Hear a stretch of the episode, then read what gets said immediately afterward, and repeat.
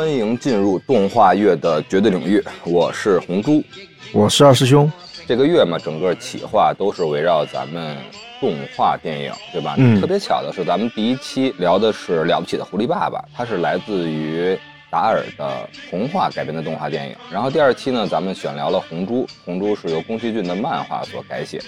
到了第三期，终于聊到了你看起来好像很好吃，这个是由宫西达也的绘本所改写的，嗯来源都各不相同，非常有意思。这一期，首先呢，是因为咱们动画月在这一期就即将杀青，迎来一个大团圆，对吧？嗯所以我们要请一个跟动画非常有缘的嘉宾。哎，那我们隆重请出本场绝对领域的重磅嘉嘉宾，来自好想逃避电台的主播。哎，他究竟是谁呢？他的节目又是什么呢？就请他在这里做个介绍吧，向大家。Hello，大家好，我是好想逃避 FM 的主播三十。欢迎欢迎，Hello，Hello，Hello，我们是一档如名字一般，两个漫画编辑，然后不停的在逃避本职工作，然后 做出来的一个电台，带着作者、读者，然后听众一起逃的一档舒心类的节目。我们自己会戏称我们是个大澡堂子节目，就是什么话题都会聊，就像能触达各个领域，然后去汲取到一些创作的灵感吧，是这样一档节目。嗯，有意思，有意思。哎，我表示不信啊！之前我们像串台，对吧？嗯，上一次有过一个播客是吧，叫做不学无术，主持人也介绍了啊，我是不学无术的谁谁谁。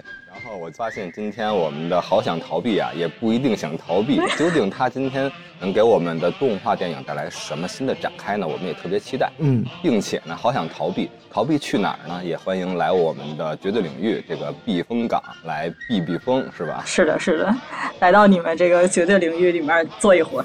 哎，主要就是这个缘起呢，怎么结识好想逃避的三十老师呢？就是我们做的绝对领域实体线下观影的一个现场，对吧？叫做湖光观影会。嗯然后在那一场，我们一起看的片子是超前点映的《涉过那片愤怒的海》啊，当前大红大紫的一个影片。是的，是的。而我们好想逃避的老师就在那场，哎，和我认识了。之后我们两个 i 人 支支吾吾的聊了三两句。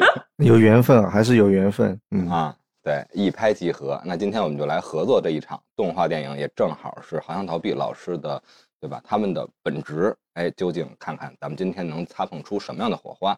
那我们这个企划到了现在呢，一个月四期，之前聊了三期不同国别、不同类型的动画电影，而始终没有聊到迪士尼。哎，这个迪士尼啊，确实太大，是的。单聊一个片啊，我们觉得真的有点厚此薄彼。那咱们怎么玩呢？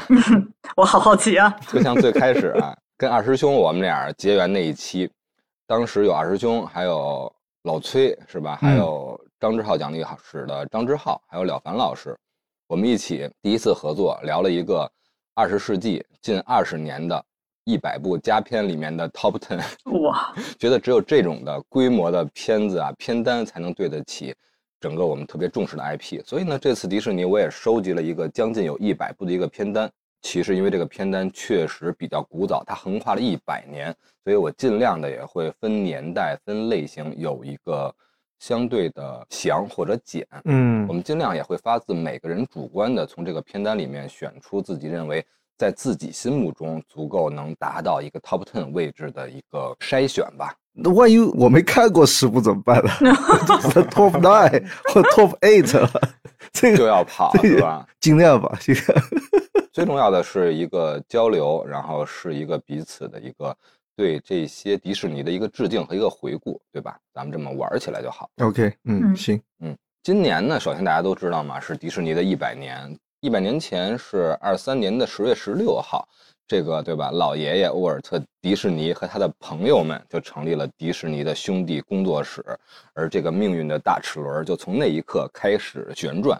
现在呢，迪士尼已经成了全球最大的娱乐王国，不光是动画，还是真人电影，还是收录的更多的一些 IP、一些角色，还有很多的制作公司，包括很多实体的乐园，已经在我们的生活中充斥的无处不在了，已经成为了一个深入人心的一个文化符号吧。是的，绝对领域和咱们今天嘉宾好想逃避这两个播客的调性，还是从作品入手。那咱们就翻回一百年前，从真正的迪士尼的作品开始展开。嗯那首先呢，最经典的，所有大家都非常了解的，大家 肯定都没有看过当时那个年代的这个片子，但是说起迪士尼，都会想到米老鼠这个最经典的形象。最开始那个尖尖嘴的米老鼠，就来自一九二八年的汽船威力。嗯我印象中最早的不是船，应该是飞机。对，最早的是一个飞机。然后，抱歉，我没有入选你的一百部的片单，你不要查了，好不好？已经被我隐去了。大家看那个前两天上映的《红猪》是吧？《红猪》这部关于飞行的浪漫的电影里面，其实有一个红猪和他的曾经的战友在电影院看电影的那个情节，因为红猪那个背景嘛，对吧？是一战后、嗯二战前嗯，当时看的正是那部对吧？驾着飞机的米老鼠的片子，对吧？嗯嗯嗯，嗯，有意思。好吧，把嗯二师兄插的先怼回去。那咱们就从气船威力继续开始啊。好，那这部片子啊，每聊完一部片子，大家都可以，比如说入选你觉得是 top ten 的话，你都直接可以进行分享和阐述理由。接下来的话是一九三三年的一个只有八分钟的一个小短片儿，就是《三只小猪》。嗯这个片子不仅是成为了院线，卖出了票房，也夺得了当年奥斯卡的最佳卡通的短片奖。哎，从那个时候，迪士尼就开始疯狂获奖了。这两部啊，可能还有一些早，但是下一部我觉得看大家能不能忍住，就是一九三七年的《白雪公主和七个小矮人儿我可以忍住。》，忍住了是吗？这可是一个里程碑啊！公主系列的开端。对，也是一个第一部的迪士尼的全彩的动画长片，也拿了奖。嗯，公主系列的开端，有没有人愿意把公主的情怀都搭载到这个片子里？我没有，但是公主系列我自己心里有两部。哎，哎，我之后再说。心里有谱哎对是吧？能忍住啊？那咱们接着来。嗯四零年呢，又是米老鼠形象，然后进行了彩色的演绎，就是《幻想曲》。就是《幻想曲》特别值得一说，就是它是我片单里面第一个一定要提到的电影，就是一九四零年的《幻想曲》。嗯，哎，来吧，嗯，就这部电影相当于开创了迪士尼的音乐电影的一个先河。嗯就是他把古典音乐和动画结合在一起，让画面去演绎音乐的节奏感。嗯嗯，这是电影史上的一个里程碑，然后也是动画电影史上的一个里程碑。然后我对他的印象非常非常深刻。虽然我看到他的时候已经很晚了，是在央六看到的。哦我当时看到的时候就会就觉得哇，就是太帅了！就这种夸张式的人物的演绎，然后还有色彩，还有线条，嗯就是给我整个一个大的冲击，所以在我心里留下一个非常深的印象。没错，是的，《幻想曲》那一版最开始这一版，刚刚那个三石老师说的，我印象都不是特别深。我印象深的还是《幻想曲》2000两千，嗯对，等会儿可以跟三石老师好好分享一下。对，那是特别好的一部迪士尼。嗯，就是《幻想曲》也是我记得，呃，相当于是迪士尼先让真人，然后在上面演奏一下，然后才进入到一个动画的状态里。它有一点儿就是动画和真人这种蝶式结合在一起是的是的是的这其实也是影史跟动画史上没有看到过的一个状态，是的，所以它确实开创了很多新的东西，然后也让大家眼前一亮。包括迪士尼的技术，然后迪士尼的呃动画的幻想能力和表现力，然后都让大家心里觉得哇，这这是一个呃新的天地，就是动画的力量 在这个地方被展现出来了。它的音乐也是相当于迪士尼从此以后就开始在音乐上面狠下功夫。对，对，因为我两千年之前的电影选单里面，基本上都是按照他们优秀的音乐来选的。用耳朵来听电影，来感受电影，这才是完美的视听结合。对对对，对，其实大家也可以看到啊，迪士尼的这个动画呀，从黑白啊到彩色，从短片到长片，再加上配乐的探索，其实也符合了电影的一个历史的发展规律，是吧？和嗯，电影的这些有声化呀、配音化呀和配乐化呀，其实也是同步的。所以其实这一期啊，不光是简简单单的动画电影那么简单，我们也可以当做一个电影史来回顾啊。另外一点呢，就是大家想聊，咱们尽管插，因为嗯，幻想曲的两千我并没有纳入这个片单里，对吧？啊以免后面那我走了 拜拜。我去，笑死！那二师兄，避免你之后错过啊！四零年，刚才本来都到了四一年的小飞象了，四零年我给你补一个吧。四零年还有一个《木偶奇遇记》，啊对吧？之前又聊陀螺的比诺曹啊，又聊真人版的《木偶奇遇记》啊。就说实话，这些都比较早了。这个如果真的是，我说实话都不涉及我童年的记忆。嗯要么就长大以后像考古啊，或者是、啊那我还真是上学的时候看的。对，就是这种这种特别老的四五四五十年代的迪士尼，我确实涉猎的非常有限。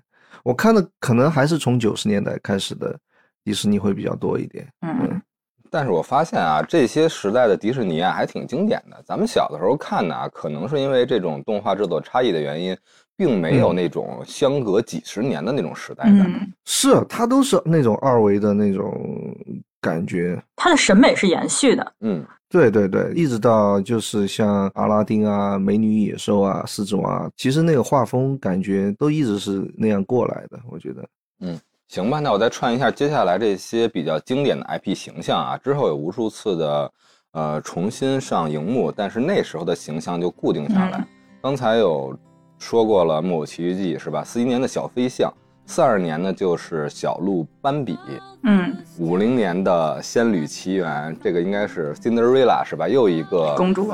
迪士尼的经典公主形象就这么固定了下来。我对她的印象最深的就是那三个教母，那个红、蓝、绿那三个教母。啊，哎，这个公主形象啊，我有一点额外的跟生活的联系，嗯就是大家都知道上海迪士尼嘛，今年也公布了全球的首一个疯狂动物城的这个区域，将在上海迪士尼向大家在未来开放，是吧？十二月二十号，对，是一个有一个哦新的一个卖点。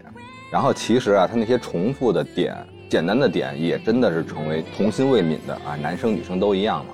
比如说我的妻子就是吧，我们不住在上海，然后每次去上海，她必去迪士尼，原因很简单，嗯，就是要去和不同的公主去合影，在城堡那儿。哎，她会提前看这些公主出镜的时间，对吧？哦，光收集这个，她也要去一个迪士尼。所以呢，迪士尼的公主啊，在我心目中还真的认识到这个之后，发现确实有点不同。今年呢，马上对吧，已经上映了《星愿》，然后又是正结合着迪士尼的一百年，大家喜欢公主系列的话，也可以前往呃电影院去支持一波。特别是今天还有一个活动嘛，就是它特别印制了一个星愿这个场次才会赠送的迪士尼一百周年的票根儿。而这个纪念票根儿呢，都是由不同的公主的主题形象组成的。哦，在这儿，大家也可以把公主带回家。它就是一个票根儿里面所有公主都在是吧？它不会是这个影院是这个公主，不是不是那个影院是那个公主，还有一套因为我心动了，水浒卡，那不是小浣熊干脆面了吗？对我害怕呀，我害怕是集卡游戏。它好像就那么几版嘛，然后每个影院都一样，但是你能不能集到一套，那其实有点难了。而且这些影院其实也是比较限定的，咱们北京是一共就三家，啊，其中有一个最近新开 IMAX 的某影院，对，票价非常高，太鸡贼了，真的是，他肯定给你搞两个没有的，你永远集不齐。哇，我来看一看怎么去搞到这个票。哎对，可以关注绝对领域的小红书，会给你指路。这好好好，这插的非常完美。好吧，那五一年呢，就是《爱丽丝的梦游仙境》了，这个也特别经典了吧？小的时候，嗯对吧？我看这些《爱丽丝梦游仙境》啊、《绿野仙踪》啊，什么这些形象啊，柴郡猫啊、靴子猫啊，什么这些，然后什么铁皮狮子啊等等的这一系列，我当时是傻傻分不清楚的，就是《绿野仙踪》和《爱丽丝梦游仙境》。啊哦，OZ 世界跟 这个梦境世界分不清，兔子洞分不清。哎，然后呢，不光是这些啊，接下来的话，其实男孩们对吧，可能小时候的一些经典的一些 cosplay 的时刻就出现了，对吧？就是一九五三年的小飞侠，二师兄有没有小时候 cos 过？对，彼得潘。啊绿绿的，那个我印象最深的不是迪士尼的，我印象最深的应该是罗宾威廉姆斯演的真人版的小飞侠啊我印象会比较深一点。对，然后印象更深的就是街机房里面有一款游戏是打的小飞侠，是我这个没有接触过。啊，这个 这个是男生领域哈，可能是，嗯，街机房里面有一款游戏有有点像恐龙战记，有点像那个三国志。哦有一版就是小飞侠，然后最终的 BOSS 就是那个库克船长。啊，啊，嗯，爱丽丝梦游仙境，其实我当时想选进来的，有点犹豫是吗？对，有点犹豫，就是这个 Top Ten 吧，实在是挤不进去。我对他印象比较深，是因为他是我买的第一张光碟，哦，哦，然后我对他印象很深，是我跟我父亲一起去看的这个，就一起在家看的这部动画。然后我我父亲对里面的所有的角色塑造表现出来的激动情绪比我要激动。他看到就是那些小蛤蜊，然后被扮演成婴儿的形象，他就觉得非常神奇，就觉得这个想法非常的有意思，没有见过，嗯而且非常可爱。他们最后还被吃掉了，你这个怜惜感。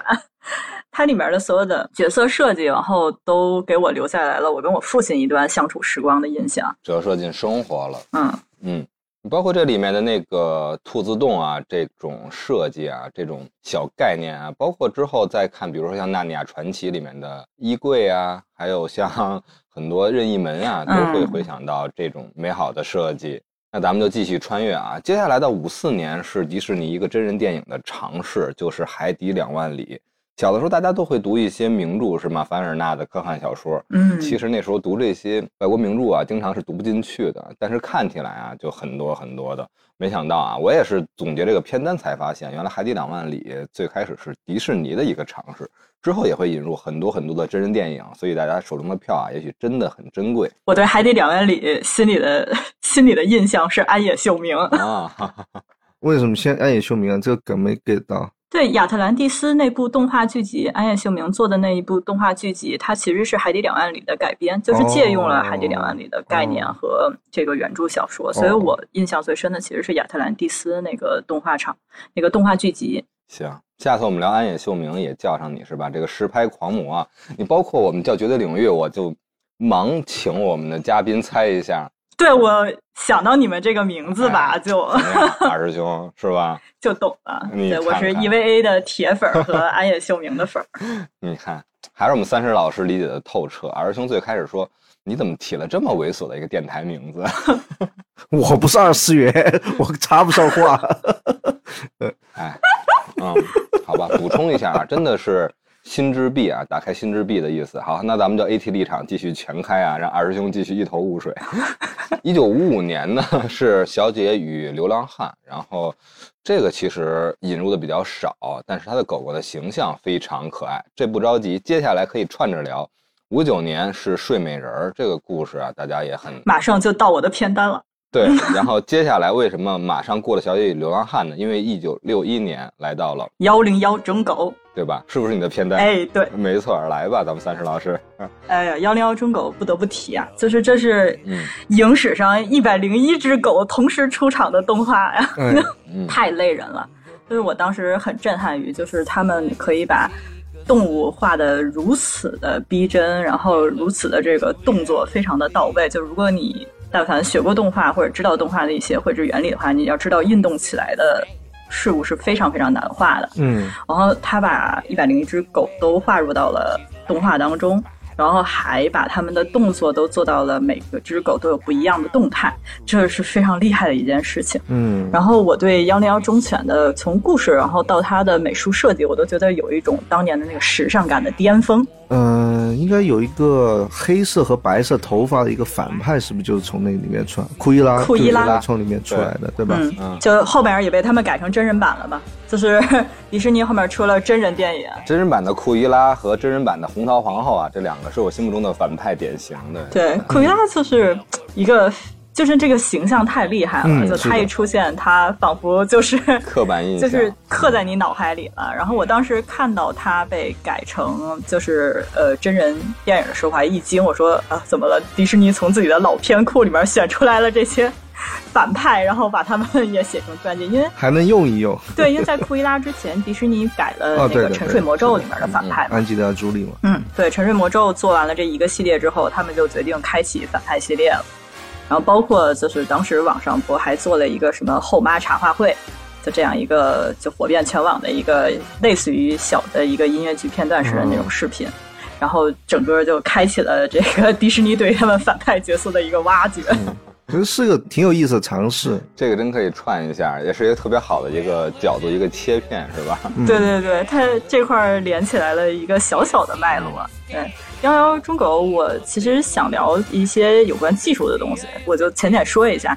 一个是它在制作过程当中，为了节省这个上色技术人员的开支，因为彩色动画嘛，它要注意到这个东西，所以它采用了它第一次采用了那个复制技术，啊然后取代了以往的油墨跟涂料。我还在想，当时最开始之前的这些形象啊，大多都是迪士尼最开始成立这个工作室的时候，那个最棒的一个画师，就是号称是好莱坞画动画最好最快的，对吧？他之前画了这么多角色，我也在想，要那条疯狗的话，要把它累死吗？原来已经用了复制技术。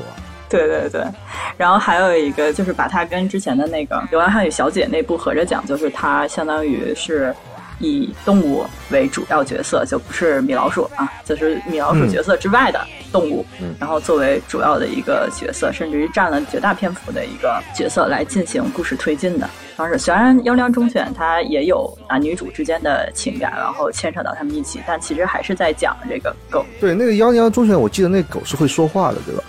没有，它其实狗没有会说话，就是还是他们的肢体表演，然后还有旺旺的声音，表达了非常强烈的情绪。是我记忆混乱了。你能听懂？不，你就是有这才能，你就是可以。是 吗？Animal Talker，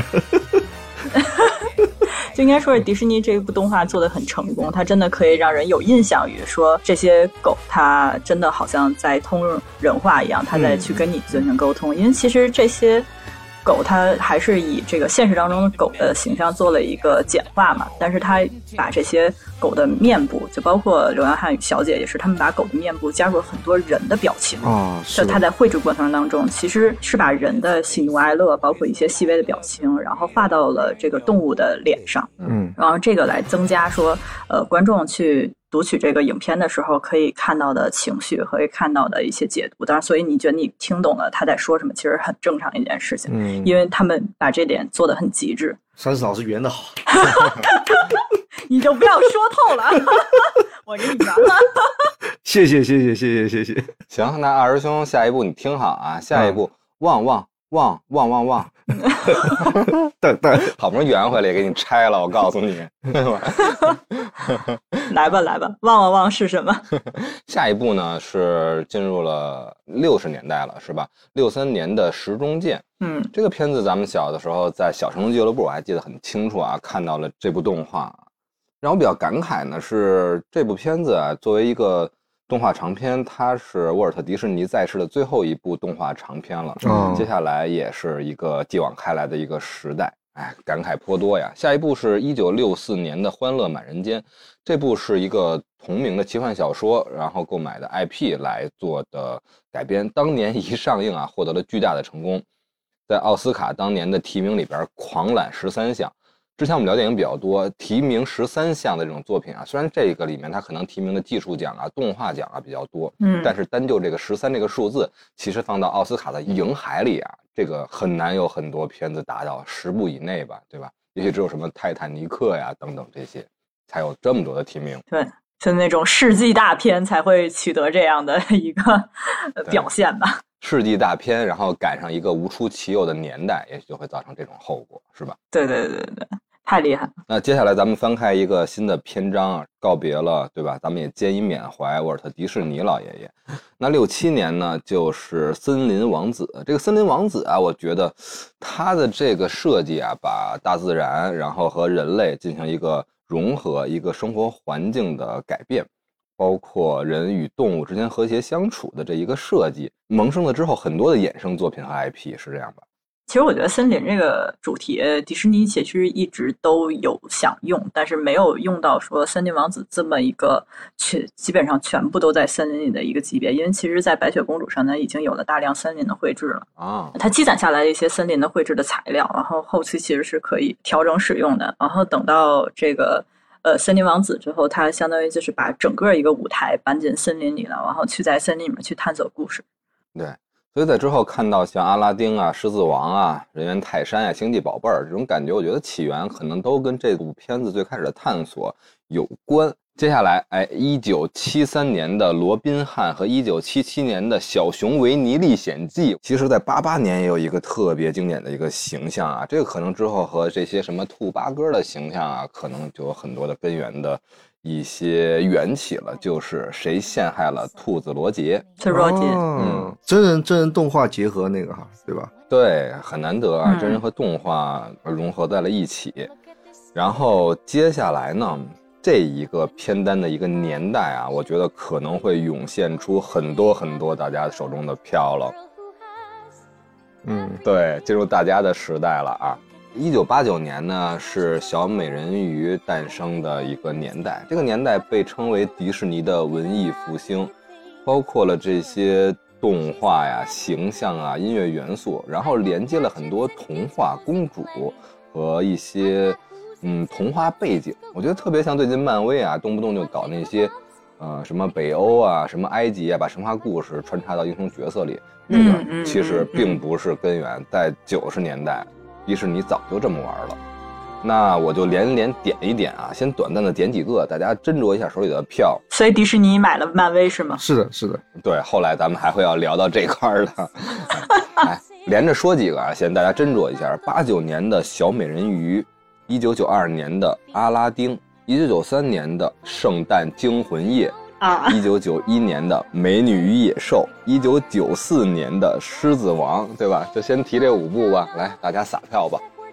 你再加一部一九九五年的《风中奇缘》，我的票基本就都在这几部了。嗯，一九九六年就是幺零幺真狗了，还加不加？后边还有呢。先先来这五部吧。嗯，加上《风中奇缘》六部。啊，我给。一九九二年的《阿拉丁》投一票，然后以及一九九五年的《风中奇缘》投一票，还有一九九四年的《狮子王》，这三部真的是就是难以割舍，每年都要看一遍。二师兄呢，撒一些票呢，还是一币三连撒一些币呢？在这，《狮子王》你不会不选吧？对吧？上一期咱们刚什么纳库阿玛塔塔刚唱完，咱们俩《狮子王》吧，《狮子王》。主要是我对迪士尼现在感情没有那么深了，我我跟他慢慢要割席，要割席，所以割席。等会儿我们聊到最后可以可以聊一聊，嗯，然后，呃，阿拉丁吧，阿拉丁 The Brand New World 吧，就这两票吧，嗯，对，阿拉丁他当时的这个。罗宾威廉姆斯对吧？刚才你有提到，又参与了配音。嗯，然后《狮子王》就别提了，这个对吧？上一次我们还聊到了，对吧？从小我们就开始小剧场就演，是吧？鹏鹏跟丁满，我跟二兄我们就演起来了。典藏级别的这个，就是一提到迪士尼，你可能随便抓一个路人，就是完全的可能对动画、对电影可能都不感兴趣，但是你一提到迪士尼，他想到的第一个是米老鼠，第二一定会想到狮子王，他已经是这个级别了。这个年代跟我们跟二师兄我们俩成长年代特别相符，嗯，然后刚能比如说家长允许了，小孩可以看动画片了，是吧？这时候就看到了阿拉丁，哪个孩子没有梦想呢？不希望美梦成真呢？不天天对吧？做一些很不切实际的梦想呢？阿拉丁真的哎，太符合那个擦响神灯，实现你的愿望。对，我们就开始擦我们的那些瓶瓶罐罐，是吧？然后到狮子王呢，狮子王真的是国内开始，比如说上映院线了，出了碟片了，那个时候。电影带给我们的魅力，特别是动画，然后在影院看，哎呀，狮子王真的，包括那时候再加上之前看到的森林大地啊这些作品，哎，交汇在一起。而且狮子王也是非常典型的一个沙翁剧本的结构。是是，你可以说它是哈姆雷特。我想说什么？狮子王其实是一个，你现在回想起来哈，它其实是个音乐动画，它是个音乐剧。是啊。对这个其实很有意思的，因为其实音乐剧这种模式哈，它是比较老套，甚至是有点被淘汰的。它越来越就是这个电影工业，它越来越强故事、强剧情、强这些以后，它。它音乐剧，它是一个非常传统、非常老套的一个电影模式，但是它就那么经典。小时候看的时候，完全不觉得这个是个音乐剧，就是歌那么好听，然后故事那么动人。然后现在想起来，它确实是是一个高峰。嗯，你现在回想起来，会觉得它是一个高峰，像国内你看《宝莲灯》一样，你在看它的时候，你不会觉得，但是 你回过头来，你会发现，这个天时地利人和所造就的一个东西，还是很难被打败。没错，顺风顺水嘛。这个动画啊，加上它的这个配乐啊和原声的搭配，我觉得真的是在这部电影里面反映的天衣无缝。而且这部的那个是吧？Can you feel my love tonight？我每次去 KTV 必唱曲目啊！我去，太恐怖了。是因为歌词小的时候学的足够简单啊，然后另外那种情绪啊，真的配合特别好。这首原曲呢，当年也是获得了奥斯卡的原创的歌曲，为他拿到了小金人。嗯，而且它里面它有一些。对那个时候看的儿童来说还是比较深的东西，比对如说怎么面对死亡，嗯怎么面对背叛，嗯是，怎么面对嗯成长、成长这些。我当然很久很久没有重看《狮子王》哈，而且像一九年那个真人不叫真人版，就那个重制版，我是根本没有打开的愿望。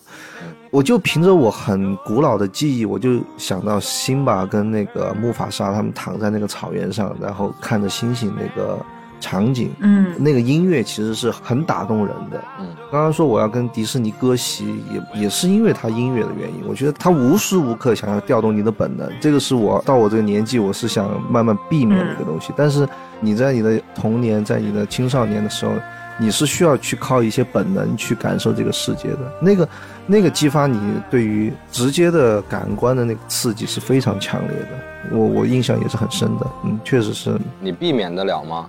很多的对吧？很多知名的大导对吧？然后著名的演员，你比如说格里高利派克个人的影史五家里边就有这部《狮子王》。我觉得啊，二师兄不是你能避免得了的。随着你越发的，是吧？越发的这种浸淫在这种影评的这些年头越久啊，我觉得没准到你七八十的时候，对吧？狮子王又慢慢爬回了你的影史世家，就不是什么什么教父啊、凯恩啊这些人的名字了，好吧？有可能吧，保持开放心态，嗯。嗯。狮子王的音乐真的是值得一提再提，就是 提到狮子王就必须得提到一个我们现在应该会很熟悉的一个哎对。音乐制作人汉斯季默。对。他那个时候还没有什么名气，然后就是相当于被聘用过来来编写这个全篇展现非洲广袤大陆的这个场景，然后包括如此非洲的一个故事，然后他在这里面展现他才能，也为他拿到了小金人儿，就第一次拿到这个奥斯卡小金人儿。我想汉斯季默啊，那时候我真的觉得耳目一新，很多的交响乐、古典乐是吧？尤其是铜管乐器的运用，嗯在这种非洲大草原上真的是天衣无缝啊。然后那时候他的作品真的特别棒，在同期我们之前聊过他的一些配乐作品，你比如说像《末路狂花》，对吧？比如说像呃嗯《雨人》，大概都是他早期作品，嗯嗯配的都特别好。不同《雨人》是吧？有雨人的调性，《末路狂花》有《末路狂花》的潇洒，然后这个有西部的那种情怀。但是进入两千年，我告诉你，哎，算了，咱们继续啊，时间有限。一九九五年之后，《风中奇缘》，一九九六年的《幺零幺真狗》的真人电影版，对吧？库伊拉那个形象嗯又出来了。九六年还有《钟楼怪人》和《大力士》，九八年有《花木兰》。九五年的《风中奇缘》歌曲就不说了，歌曲真的是就是大家每个人都 属于听进心里的那个状态。然后我觉得《风中奇缘》是它虽然也被算作公主系列里面，但是《风中奇缘》是迪士尼就是开创了第一次王子没有跟公主在一起，哦，而且他把镜头指向了美国的这一段历史。动画版的《罗密欧与朱丽叶》嘛，是吧？可以这么说吧，但是也没有像那个罗珠那种感觉吧。然后，所以她在我心里其实还留下了挺多女性符号的，包括女性公主如此强有力，她是相当于以前你在呃电影史上或者说在这个动画电影的展现当中，你没有看到一个公主她是如此有具备肌肉感的，就是她的这个角色。描绘出来是非常有力量的，当然，它其实也还是会符合一些当时美国人对于一个印第安人的一个女性的一个迷人的一个设定。但我觉得他们在这个上面做出了很大的突破。但这个印象多多少少是不是有点刻板呀？对吧？马上九八年的花木兰，我觉得这两个公主形象啊，一个是东方，一个是印第安，我觉得画风上真的有点很像啊，从五官上到黑色的秀发。对，对啊，都是黄种人嘛，嗯，对黄种人，嗯对他们对黄种黄种人都有这个。后面提到青蛙王子的，可能就嗯 就是对黑人公主的一个塑造了。然后九七年的那个大力士啊，我印象中还是挺深刻的啊，希腊的这种、嗯这种神话和这种设定。小神龙俱乐部，对，哎，九九年呢，其实就迎来了人猿泰山。泰山的这个虽然之后也有真人版电影啊，非常经典啊，布兰登·费舍的那个形象，当年真的太帅了。而今年，对吧，在去年奥斯卡提名的这个最佳男主里面布兰登·费舍的《鲸》这部作品，哎，真的很遗憾。小的时候人猿泰山那个形象，然后那个歌曲，哦啊对吧？哎，然后两千年的还有《变身国王》，两千零二年的《星际宝贝》。这一期间大家还有没有要把票投给以上作品？幻想曲两千啊，你没选的，我我投一票。哎呦，我刚才给略过了，《幻想曲两千》和史崔特先生的故事啊，大概都是九九年的作品。是的，我投一个幻想曲两千。哎，大师兄，你怎么能看的不到十部呢？已经超了，好不好？我我前面我基本上插不上话、啊，前面前面我记忆都非常非常的模糊和呃久远了，嗯。我想知道二师兄选《幻想曲两千》的这个理由是什么？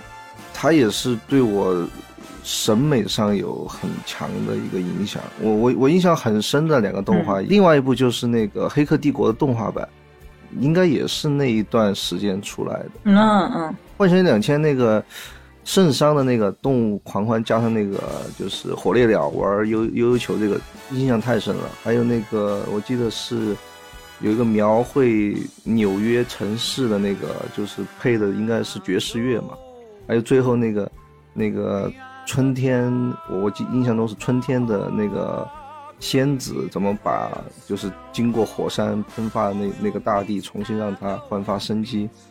那个确实是给我非常非常深的那个那种印象，因为我爸也非常非常喜欢听古典乐，就小时候基本上家里面买了很多那种盗版 CD，嗯，一天到晚都放着什么莫扎特啊、贝多芬啊，但是作为一个小孩儿，你是听不太进去感受到那种东西的。但是迪士尼通过这种非常恰当的。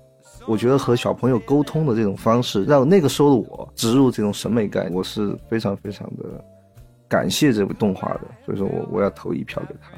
他相当于又把这个对于交响曲的理解做了一个更深化的一个表现，而且这部电影也是第一部 IMAX 动画电影，对，没错。啊，使用了嗯 IMAX 的技术，嗯。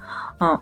我觉得《幻想曲》给我留下了很多片段式的记忆，像包括刚才二师兄他提到的这些形象，然后还有这些色彩，它带来的这些呃视觉印象。我其因为它没有故，它没有一个很强烈的故事嘛，所以基本上我们在里面能看到的，嗯、或者说能感知到的，都是是情绪和音乐带给你的这种。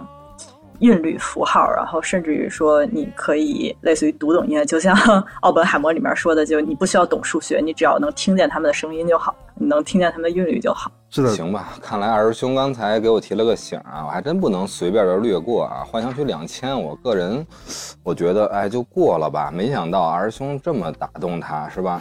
那接下来我密集的再补一些吧啊，因为对吧？虽然是。动画电影刚才说的比较多，但其实是伴随着迪士尼的真人电影的尝试啊，包括和一些其他电影公司的合作，包括一些电影公司的一些最后它的收编啊，扩大它的版图。那来吧，二师兄，咱们把真人电影也点一点啊，其中真的不乏一些佳作啊。那比如说像之前我们提到的吧，经典的黑人影星丹泽尔·华盛顿的一个作品是吧？光辉岁月，这个打橄榄球的啊，这个励志的过程啊，肯定激励了一帮孩子们。然后之前有聊过的对吧？凯奇对吧？这个到底是天才呢，还是最近的这个还是天才，还是还是天才？是吧？他零四年的《国家宝藏》，哎，其实还都是他们早期的一些代表作品。嗯，他最后一次就带着大家一起玩游戏。我觉得凯奇，我插一嘴，八竿子打不着他。嗯，我觉得凯奇他就是小时候就比我们大个三十岁的那种大哥，带着我们一起捉迷藏那个形象。但是他快点下楼来一起玩，我们一起来捉迷藏吧。我感觉他演的所有电影给我感觉都是这个。星之彩也是吗？哦，星之彩没有，星之彩算是他翻身的了，那个有点客气了。哎，你要说是凯奇是大哥哥带你玩游戏呢，那二零一一年的是吧？海瑟薇的《公主日记》是带你在做什么呢？二零一，这这个带我在欣赏美女啊！这个我也插不上话，我应该没看过啊啊，好吧。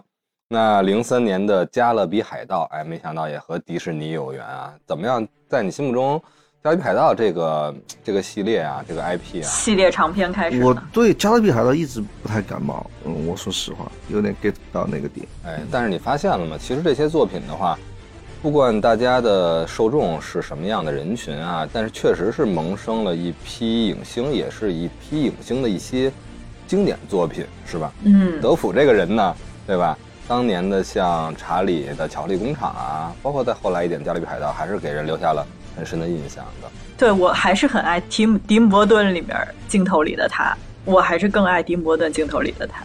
嗯，哎，迪姆伯顿那个调性啊，那个暗黑啊，包括有一点荒诞啊，就适合掌控这种人。接下来马上还有一部《旺卡》嘛，甜茶饰演对吧？这个查理的一个形象，哎，马上也要上映了，哎，大家期待一下。其实其他的一些作品呢，罗宾威廉姆斯这个人呢，我觉得刚才我们提到了很多次，对吧？为动画进行配音，其实他的这些作品也是和迪士尼影业相关，包括了像《早安越南》和我们之前做过的那期上下期两集才把它讲完的《死亡诗社》。哎，哦，之前没怎么投嘛，我觉得在《死亡诗社》这儿我必须要投一票，对吧？我去回顾一下你们那一期《死亡诗社》，真的讲起来太多东西了。要站在桌子上讲才行。对我都快上桌子了。哎，对，我们要都要站在桌子上讲，都要上桌。嗯、好，Happy Dean，咱们继续啊。接下来还有三个奶爸一个娃，九零年的漂亮女人，九二、年提到音乐就不得不提的，对吧？一个非常经典的音乐电影《修女也疯狂》啊，我的爱。这个黑人 R&B 啊，黑人音乐的魅力真的是，哎，当时那个形象啊，真的让我心目中对修女的形象完全有了新的变化。对，之前的形象可能都是那个修女艾达那种很避世啊，然后原教旨主义的修女 和新派修女，对，就仿佛让我看到了新少少林寺里面的吴京一样 这种新的形象啊，就是从修女也疯狂给我让我也疯狂了起来。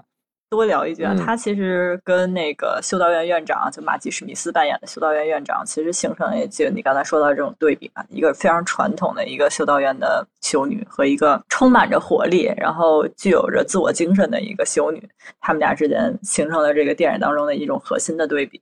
接下来呢，其实，在新千年之前呢，也开始了，可能刚才提到了凯奇的下滑点，就从这儿慢慢的就开始下滑了。空中监狱，对吧？之前的勇闯夺命岛，我们之前也聊过，哎还可以。但是到空中监狱呢，包括什么这个战争之王啊这种，哎，之后可能就聊不到凯奇了。但是这时候还有威尔史密斯这另外一个黑人影星就上线了，他的国家公敌，哎，也是和迪士尼相关的，嗯包括九八年的世界末日，咱们的这个英国游泳运动员啊，对吧？这些形象，啊，这些硬汉角色也符合那个时代。我觉得迪士尼和电影史真的是脱不开干系。嗯，那真人电影咱们聊了这么多啊，之后可能的一个一个基调又换回了比较童真的形象。嗯，在新千年之后呢，其实还是叫好又叫座的佳片很多，比如说零五年的《纳尼亚传奇》，二零零七年的《魔法奇缘》，零六年的《南极大冒险》，还有二零零七年的《仙境之桥》。哦，那看来另外一家播客对吧？这咱们有一个播客对吧？也是和咱们三十老师的对好想逃避相关的，也是《仙境之桥》啊。有机会问问他们是不是来源在这儿。嗯，是，零九年的还有《公主与青蛙》，一零年的是《爱丽丝梦游仙境》。你跳过了我片单当中哦你那个片单里面是不是是皮克斯的呀？对，就是这里面有皮克斯，我还特意问你了，是不是对吧？能加？皮克斯，待会儿咱们收购之后再说，是吧？皮克斯的收购之后再说。但皮克斯的这个真的太棒了，我觉得很多的票啊，可能都是皮克斯的，包括二师兄，我就知道他的一些，对吧？肯定在皮克斯这里面也会出现。嗯、对但但其实两千年之后，不得不提的是，呃，迪士尼电影进入到了中国市场，然后在中国市场的译制上面，然后取得的一个系列性的一个命名，就是从两千年开始出现了总总动员系列巡游记系列是吧？呃，对对，总动员系列、传奇系列和启用，启用其实还是比较靠后的，属于一零年之后的了。但是两千年开始了各种各样的总动员。那你说这个巨大的成功是不是？现在我还感觉到已经十年了啊，这一部作品已经十年了，但它余威嗯仍在。尤其是像我们这些是吧，已为人父母的人，然后在幼儿园对吧，孩子们去做一些 演出啊，对吧？就是《冰雪奇缘》。就感觉跟噩梦一样，是吧？之前我还好，之前我们像同学聚会啊，对吧？当我的 Can you feel the love tonight 的响起的时候，到这个年代之后，就必须接下来我们的同学就 Let It Go 就响起了。哎，Let It Go 和孤勇者你怎么办？就两两者 怎么办？就 Let It 要你 Go 了二选一。对我选择死亡。孤孤勇者我是真不会，完整的都没听下来过，对吧？嗯，然后接下来呢，其实像这种类似的比较多嘛，然后超能陆战队、灰姑娘这些还其实在国内都比较成功。接下来，但是又一个一个现象级吧，应该是疯狂动物城了，在一六年，嗯，Zootopia，这个还是比较经典的吧。我当时还觉得还比较意外，然后自己有点收集那些盲盒的一些小兴趣啊。哦，然后我第一个整盒端的，为了收集完整一套的，就是《疯狂动物城》，我都不知道自己当初为什么为什么那么上头。你感受怎么样？我感受很一般。嗯，哎，但当时在中国的票房超了十亿啊！《疯狂动物城》是几几年的？呃，一六年的。哦，那怪不得我应该脱敏了。嗯，接下来的脱敏呢，可能还比较多了吧。一六年同期还有《海洋奇缘》，然后我们诞生在中国之后，一七年是《美女与野兽》，一八年的《欢乐满人间二》，还有一九年的这些真人动物了。嗯，呃，《海洋奇缘》其实比那个《疯狂动物城》给我的情感更深，就是《海洋奇缘》也是公主系列嘛，然后它相当于就是第一个 出海的公主，就是独自远洋起航的一个公主，而且她这种南洋气息，就是小岛的这种南洋气息，其实非常非常的浓郁，也是相当于迪士尼没有过多涉足的一个题材。上一个这种小岛式的题材还是在那个《星际宝贝》，对对对。然后在之后中间其实有一个短片的小插曲，然后叫《火山》，就是两个火山相恋了。然后两个火山在彼此唱歌，那个其实是他们做的一个小，也是个短片对吧？对对，小的一个短片。迪士尼很多短片确实好，嗯，对，非常非常好。然后到后面去做这一部就是《海洋奇缘》，《海洋奇缘》给我特别大的感触就是这个水做的是真好。啊，冰雪奇缘是在《海洋奇缘》前面嘛，就奇缘系列，在《海洋奇缘》前面嘛。然后当时是应该在两千年的时候去提一下迪士尼对那个加州理工大学那个开发部门的这样一个建立，然后他们相当于让这个部门研发出来新的动画引擎技术，然后去专门解算冰，然后把冰解算好了之后，就又开始疯狂的解算水。以前靠人手绘，后面靠三维动画之类的。然后，所以当然，《海洋奇缘》一个是它故事本身也很吸引我，就我长久的对这种就是家里的老人和年轻人之间他们的呃思想上的交流和这种传承感，我其实一直还蛮感冒的。就我没法对这个东西脱敏，我很喜欢它。然后，《海洋奇缘》也是在讲这样的故事，然后包括它里面对于这个神话，一个 无能的男性形象的神和一个要出海的小女孩，他们俩这个关系性也非常的有意思。所以《海洋奇缘》当年给我的这个印象吧，其实要比那个《祖头比较》要深。二师兄发现了吗？多串串台啊，真的是对咱们也是非常大的提高。哎，是是是，真的是真的是。聊火山，那就是《火山之恋》，是吧？聊海洋，那没准就是吕克贝松的纪录片《海洋》。什么是那个未来水世界啊？全部淹完，史上最大超投入烂片，什么未来水世界？一上来对吧？一上来怎么表明这个世界的水已经不行了呢？不能饮用了呢？然后就。对吧？自身体内的水循环，这个是什么概念？能不能行了？对吧？沙丘啊，哥，这个沙丘啊，超沙丘啊，这是沙丘。沙丘那还好，对吧？沙丘那个起码是在上世纪六十年代，然后原作者写出的小说，幻想一下，这个拍成影片之后。那个边是一个科幻，但是未来水世界里边，它这个真实，咱们是能想到啊。沙丘好，人家好歹是歌剧啊，就是人家是太空歌剧啊。太空歌剧。对啊。哎，三十老师有 喜欢的话，对吧？沙丘二上映之后，咱们再约一期。行行，等你组织线下的观影，给我留个票。可以可以可以。行，好好好，压力好。你说二师兄，你看说咱们做播客赔钱，做观影团还赔钱了，现在开始。那先先把人聚起来，才算人聚啊！你先聚一下呗，没办法。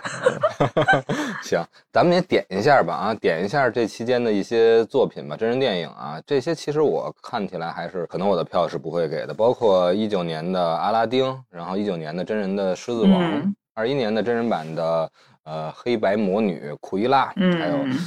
二零二零年的有一点遗憾的啊，刘亦菲饰演的对吧？咱们中国的公主真人版的花木兰，真人版我都不太行。嗯，哎，好吧，好吧，好吧，没办法啊，这个确实这个真人版花木兰这个剧情啊，对吧？哎，就不提了。但是接下来这个篇章可能啊就很厉害了。刚才大家发现了，皮克斯动画没有，零六年收购了之后的作品刚上来的就是《赛车总动员》嘛。零七年其实还有一个，如果是总动员系系列，也叫《美食总动员》吧。嗯然后咱们翻译的更多的还是《料理鼠王》，嗯对不对？哦，这个我投一票，这个我投一票。这就放票了。二师兄他就好美食，我告诉你吧。确实，我对《料理鼠王》我我认为它还是部皮克斯的动画，我并不觉得它是一部迪士尼的动画。就整个那个动画的感受哈，嗯，是，它那个夸张感、那种漫画感，我印象还是皮克斯的那种感觉。但整个故事我我是很喜欢的，嗯因为我那个时候我看还是比较小，就最后返璞归真那一下还是比较打我。嗯，行，给自己记一票吧。接下来啊，接下来这三部片子，你直接都先帮我记上。我告诉你，啊，要提到零八年的那一部了吗？对，我的票也有那一部。机器人总动员是吧？瓦力瓦力，对嗯，零九年的《飞屋环游记》，还有二零一零年的《玩具总动员三》，这个我必须三票三连全给。哦，那我的票其中一票是投给 Toys 一的，就是我觉得第一部是我心里正儿八经的《玩具总动员》。啊、但这个它还不是迪士尼的吧？对吧？对，当时还不是，嗯，我们聊过一期就是童年，对吧？当时还是去年的时候聊的，然后我当时也表述过，我觉得文三啊，在我心目中，在这个系列啊，确实是，确实是在我心目中的 Max。那个 Toy 三 Wally 还有一部是什么呢？还有一部是《飞屋环游记嗯》。哦，上一次咱们当时聊那个了不起的狐狸爸爸是吧？韦斯安德森当时也提名了当年的奥斯卡的最佳名单、最佳动画长片，对吧？然后冠军就是被《飞屋环游记》，对吧？给飞走了。三十老师是投的 Wally 哈，对吧？对，我是投瓦力。嗯，那咱们聊聊瓦力吧。瓦力估计是咱们三人的共票了。嗯，是的。什么点触动了你们两位？瓦力在我看来啊，我就没有当做是动画片，可能是因为那时候已经成年了，长大了，然后满满的。之前我跟二兄我们俩最开始合作的时候，我们的第一个系列叫做《科幻十日谈》，然后聊的都是那些科幻电影，然后觉得自己觉得最好的。对，当时其实我就，我们就可能就要把这部片子纳入科幻十日谈，满满在我心目中嗯。还是那种科幻感，那种对未来的思考。是。尤其是那种未来思考的时候，对当前生活的一种折射吧，包括无论是他没有那么多赛博朋克的眼光，但他实际上对这种人类尽头啊，或者这种废土郊区啊，其实他满满拍的都是机器人，但同时他不用机器人这个形象带给大家的话，你把它当做真人来看，那其实就更加的触目惊心。所以我我是比较吃这种的，这种比较能带给人震撼的。所以说，这片子影响了我很长的一段时间。嗯，你们的感觉是因为什么？因为我觉得那个时候我比较粗糙的建立起自己对于一个电影的比较整体的一个审美的趣味。就这个机器人这个设定我，我首先就非常的打我。它其实是一个垃圾嘛，嗯垃圾去收集垃圾的那个状态，但是它又那么的具有打动你的那种特质。首先，它其实是整个片子充满了幽默感。嗯这是我很很喜欢的，就那种小的那种点，其实是很打你，让整个电影看起来非常的轻松，节奏也非常的棒。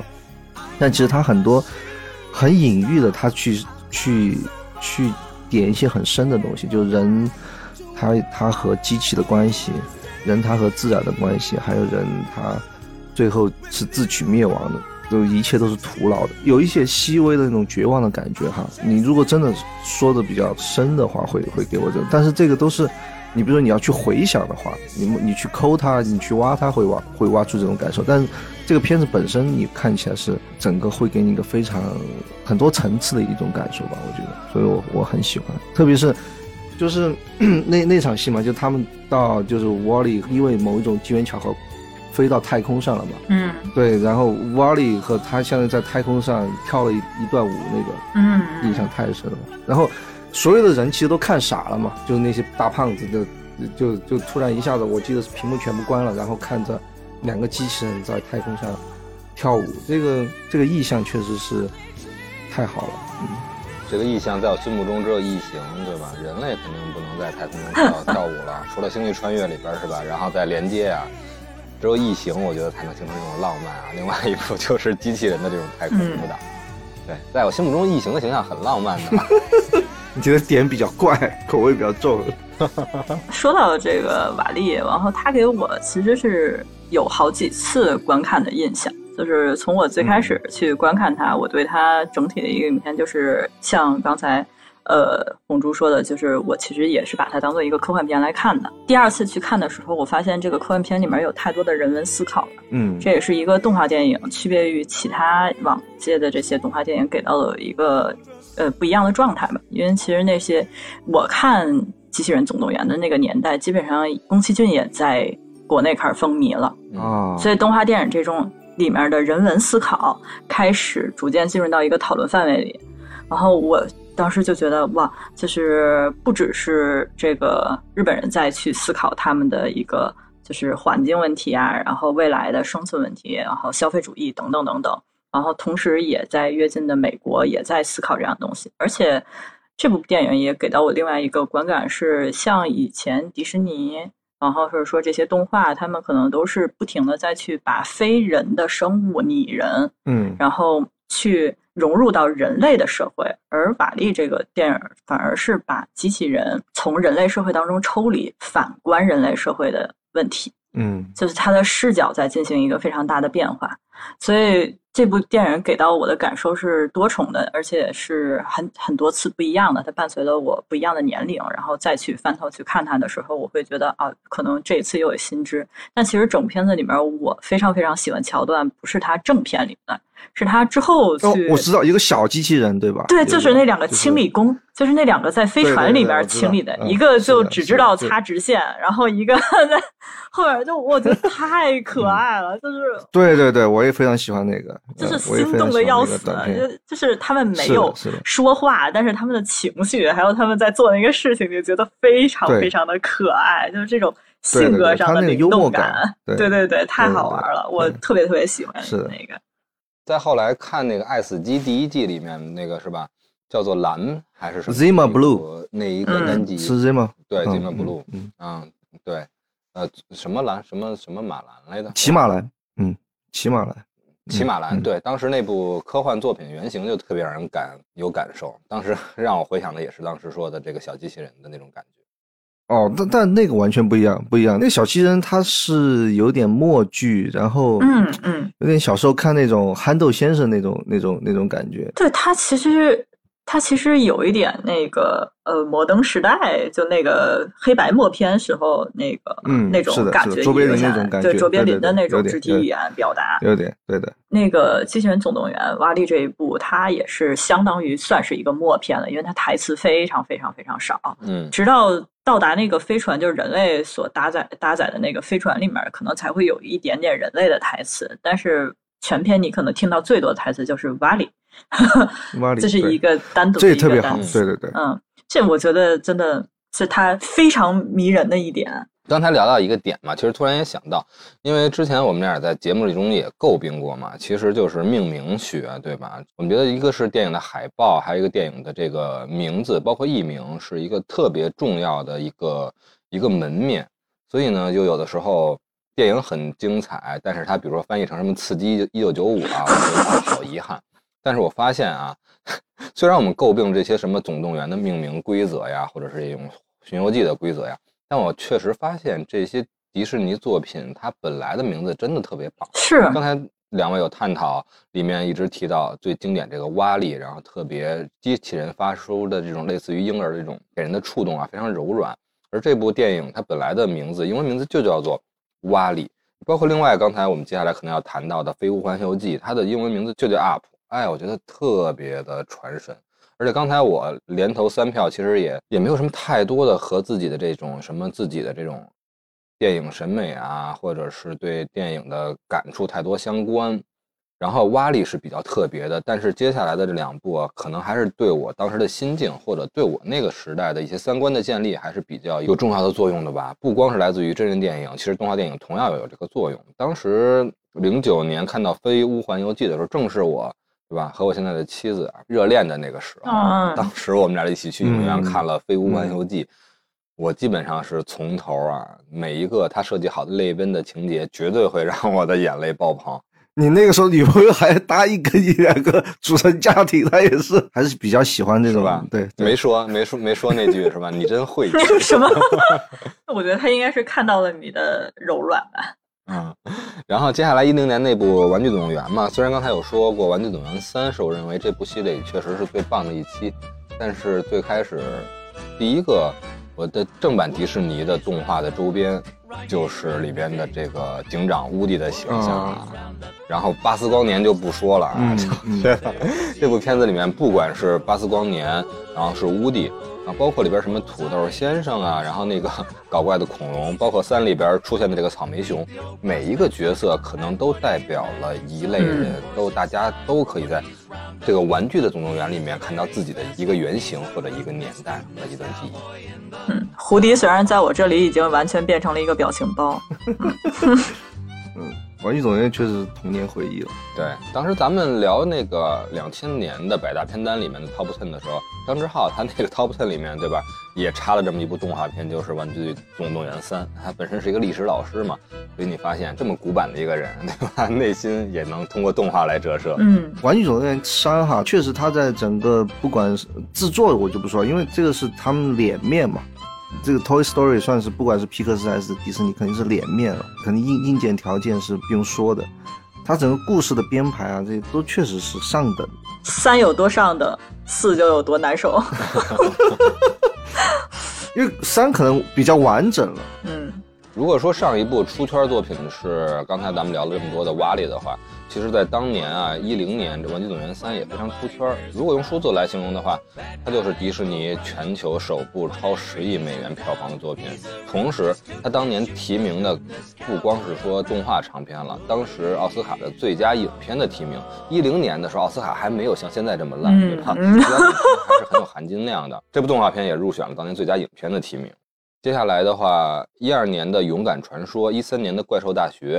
一五年的《头脑特工队》，一七年的《寻梦环游记》，一二年又给我错过了两部哦。嗯，一二年的《无敌破坏王》和一二年的《科学怪狗》啊，破坏王应该算到迪士尼里面是吧？对对对，嗯，三十老师要投这个票吗？破坏王我是想投的，因为破坏王是我很喜欢的一部作品。就首先我是一个主机游戏迷。哎，今天老王没在，他很遗憾。对，所以当我看到那么多街机游戏，然后还有一些小的主机游戏被搬到一个大的一个舞台上，并且它展现那种大家都是从集成电路，然后来到这个世界的那个观感的时候，我是觉得哇，就是有一种童年的梦，然后被搬上舞台了的感觉。就是我可能小很小的时候做梦会觉得这些东西应该都是真的吧，比如床边的娃娃会醒，那不就是 toys 吗？比如你玩的游戏，它其实是会有一个里世界的，就会有一个他们关掉电闸之后，他们其实还在生活，还在运作。所以我当时我对《无敌破坏王》其实是有一种童年的幻想成真的这种实现感。嗯，童年幻想幻想了一个反派成真了，是吧？对对对，幻想了很多吧，就而且这个反派角色他也很有血有肉，就被他们编排的很好。嗯，然后包括他跟那个小女孩之间的这种情感，然后两个人的这个成长，嗯，包括人物弧光，我都挺喜欢的。我而且它里面的音乐也是请了很多不一样的这种音乐制作人，对，当然还有 A K B 四八 时代留下来的，对，时代留下来的一些音乐吧。然后我就觉得哇，好多元，嗯，这个电影它很多元，然后也容纳了非常多的元素。我其实到现在，我一想起这种非常彩色，然后非常电子世界的这个观感，其实它给我的这个呃色彩设计也好，还是说角色设计、场景设计，是留下很深印象的。哎，三十老师说到这个，我突然想起来，那个电子世界争霸战应该是迪士尼的吧？啊，创也是迪士尼的。对啊，创就是创对吧？就是创，对，就是创。创好像刚刚那个红猪没说到嘛。今儿晚上不想睡了，是不是？那一百部等着我，我告诉你。我投一票创创，我很喜欢。啊，呃，创其实很有导演个人风格了，就是他对于这个单数灯光的运用。哎，这特别好，大家随时保持增补嘛。补了一部创，然后又补了一个无敌破坏王。Inside Out 其实我我我投一个吧。反正 Top Ten 吧，我投一个。哎，怎么着？这叫什么通货膨胀了是吧？票不值钱了。Inside 有有打我的地方，Inside 有有打到我的地方。那接下来就一块儿说了吧，还剩四部跟动画相关的：一七年的《寻梦环游记》，一九年的《玩具总动员四》迅速 过去，二零二零年的《心灵奇旅》和二零二二年的《青春变形记》。哦，一个是什么呢？刚刚说的那个《寻梦》哦，就是那 Coco 对吧寻梦？Coco 环那游记啊》Coco，那 In Inside Out 打到我的，跟 Coco 打到我是同样一个，就是嗯我就投 Inside Out，我就不可不投 Coco 了。啊，它都是跟那个记忆跟遗忘有关系的。是对，其实讲的事情差不多。嗯，对，嗯，《心灵奇旅》其实也不错啊，其实还挺还挺沉，还挺。哦，可以对，后面可以后面那一段我还挺惊讶的，就是当当然他可能也结合这个时代发展，就是很多人他开始往玄学上面走了，就开始在这个现实当中寻求一些玄学的帮助，然后让是不是没有提那什么呀？一二年的科学怪狗太冷门了，我我还真没有看过，是丁波顿的，是不是也是绷带狗的那个形象呃，就是绷带狗，啊？然后它是对，它是呃迪士尼影业发行的，然后就是影史上首部 IMAX 3D 黑白定格动画长片。哦，它它基本上其实是集齐了我的喜爱元素，Frankenstein，然后蒂姆·伯顿，然后还有黑白默片。我就是最后一票投给了他，嗯，投吧投吧，现在就大胆的投吧，因为之后呢，其实就是合作的一些，包括购买的一些版权啊和收购的一些其他的电影公司，包括是吧，漫威公司，包括试金石公司，包括二十世纪影业，还有包括探照灯公司。那我们就口播一下这些接下来电影的名字啊。它分别是来自2012年的《复仇者联盟》，2014年的《美队二》。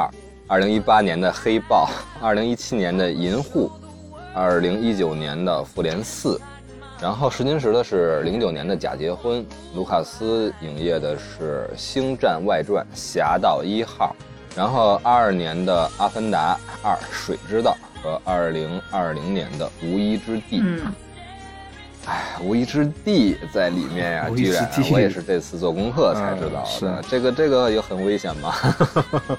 先说漫威吧。漫威啊，漫威挤一个就挤一个美队二吧，就挤一个出来嘛。对，反正美队系列美队二还行是吧？钢铁侠系列还行钢铁侠一还行，复联系列复联三还行，然后银护系银护一列的话，银护一也还可以。钢铁侠一它不能算是漫威，它真不是不能不能算，它那个时候还没有真正想要搞什么漫威不漫威的，它有可能就是一部超级英雄电影，因为里面那个反派是布爷嘛，吉夫布里斯基，他是这个剧本是打磨的还是相对来说比较好的，在在那个超级英雄电影里面。就是我觉得漫威电影对于我来讲，就是呃，它搭载了我整个大学时光，所以我很难把它计算到说我一定要把让它在我的影史片单里面去留名，因为它实在是太过于爆米花系列了。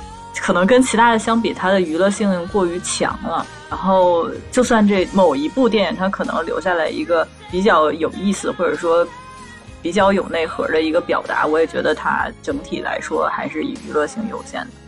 嗯，是的，哎，真是相见恨晚啊，二师兄，这个黑白分明啊，和咱们俩的这个片单取向啊，还真的挺 match 的。我发现，嗯，是的，是的，是的，是的，山石老师确实是。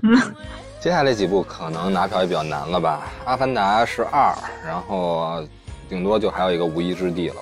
很难投了。不过我的票都用完了。啊，那基本上这一百部片单到此也陈述且回顾完毕。同时呢，在期间，然后两位主播也增补了一下自己的内心片单。最后来汇一下票吧，我的票肯定没用完。嗯，我们绝对领域的主播和我们今天的有台嘉宾，好想逃避的三十老师啊，我发现从他的那个次元啊逃避到绝对领域之后，真的是逃到了对方啊，也给我们绝对领域又打开了一个动画的瑰丽回忆，也给我们做了一个相当专业的一个弥补，让我们共同在回顾这一个迪士尼百年的近一百部影片之中呢。我们共同来去汇聚了我们心目中的 top ten。当然了，可能已经超过了十部，但其实具体是最后 top 多少部真的不重要，就是我们这期节目的最好的一个初衷其实就在于感慨这一百年真的是转瞬一逝，同时又给我们成长的这几十年带来太多的美好回忆，同时无形中给了我们的心灵很大的满足和感受。嗯，那么接下来我就来汇总一下我们提名的这一百部影片里面，个人觉得足够有 top 这个价值的这些动画电影们，那分别就是按照提及顺序和年代顺序为以下：第一部《阿拉丁》，第二部《风中奇缘》，第三部《狮子王》，第四部《幻想曲两千》，第五部《小美人鱼》。这五部里面啊，《狮子王》我们是满票通过的，嗯，然后像《阿拉丁》也是获得了绝大多数的票数。那接下来第六部是《料理鼠王》，第七部是《玩具总动员》，第八部是《机器人瓦力》，第九部是《无敌破坏王》，第十部是《电子世界争霸战》，第十一部是《头脑特工队》。第十二部是《科学怪狗》，以上这几部里面呢，机器人瓦力也是全票通过的。那么问题就来了，二师兄，我提的那个《飞屋环游记》和那个 怎么了？好吧，以上呢就是我们最后在我们两个播客有台共同提出的这个片单，非常的主观，非常的主观。我们也期待着朋友们在。这本期节目之下的留言，分享出你心目中的这一百年里面的迪士尼这么多的佳片里面，你的最爱。特别是，一方面可以分享和我们的片单重合部分你的不同感受。我们也更期待的就是我们这个片单里面没有包含的，您能补充进来的这些作品，也许能给我们的电影播客和我们有台的动漫播客一个新的补充。我们也期待之后的这种大串台啊、大联合的这种。玩起来的方式有更多的嘉宾、有台和我们的听友和我们双方的听友一起加入进来。整体上，我感觉到，哎，我们的有台好想逃避，真的是一个非常出色的一个播客。嗯，是的。之前大家都提到的播客常听的动漫电台，包括菠萝油子、拆漫专家和仙境之桥，但真的不只是这些。其实，真的宝藏播客都需要我们的串台也好，还是大家的通过去搜寻那些。片名，搜寻那些嗯关键词，让您真正的去感受，不代表说是哪一个播客的播放量啊，或者是那个播客的排位高或者多，它就真的是最契合你的。只有你真正细细听来，给你的感触最多的，打动你最深的那一家播客，才是你心目中最为独一无二的宝藏播客。在此呢，对领域电台非常真心的也告诉我们的听友，宝藏播客。好想逃避，大家值得。好，这期节目的红珠就把最后的收尾放在这儿了。那有请我们接下来的主播和嘉宾为本期节目做一下收尾吧。哦，谢谢红珠，没有很高兴今天可以来聊天。就其实真的很感谢，说当时我一个冲动跑下去问你说啊，你们也在做播客呀，然后就这么聊了起来，然后迅速敲定了说我们来去进行这样一个对聊。因为在我呃平常的聊天，其实是想说尽量避免这种主观的，甚至于说带有非常强烈专业性的这个视角去看动画、去看漫画。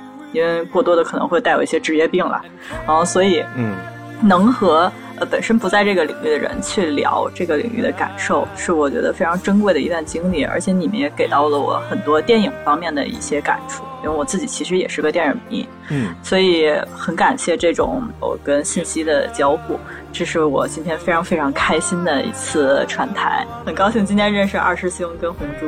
特别感谢三十老师，我还是觉得今天就是跟红珠、跟三十老师聊这个迪士尼的这个动画电影，感受特别好。我本身我现在对迪士尼的感情越来越弱了，嗯，但是跟红珠、跟三十聊啊，还是觉得确实对自己的童年啊，对自己的少年时代，还是迪士尼会会有很深的影响。嗯，也还是很感谢这一次聊天吧，也希望以后多跟三十老师串台，我们一起多聊一些。电影啊，动漫方面的事情好玩吗？嗯，好的。以上呢，不仅是电影的魅力，同时也是动画的魅力。更重要的，这也是一份播客的魅力。那欢迎大家继续收听、关注我们《绝对领域》和《好想逃避》两家播客。那我们下期播客中和大家再见。嗯，拜拜，我们下次再见。大家再见，晚安。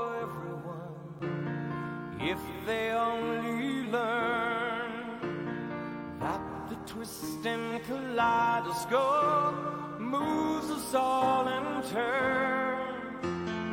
There's a rhyme and reason to the wild outdoors.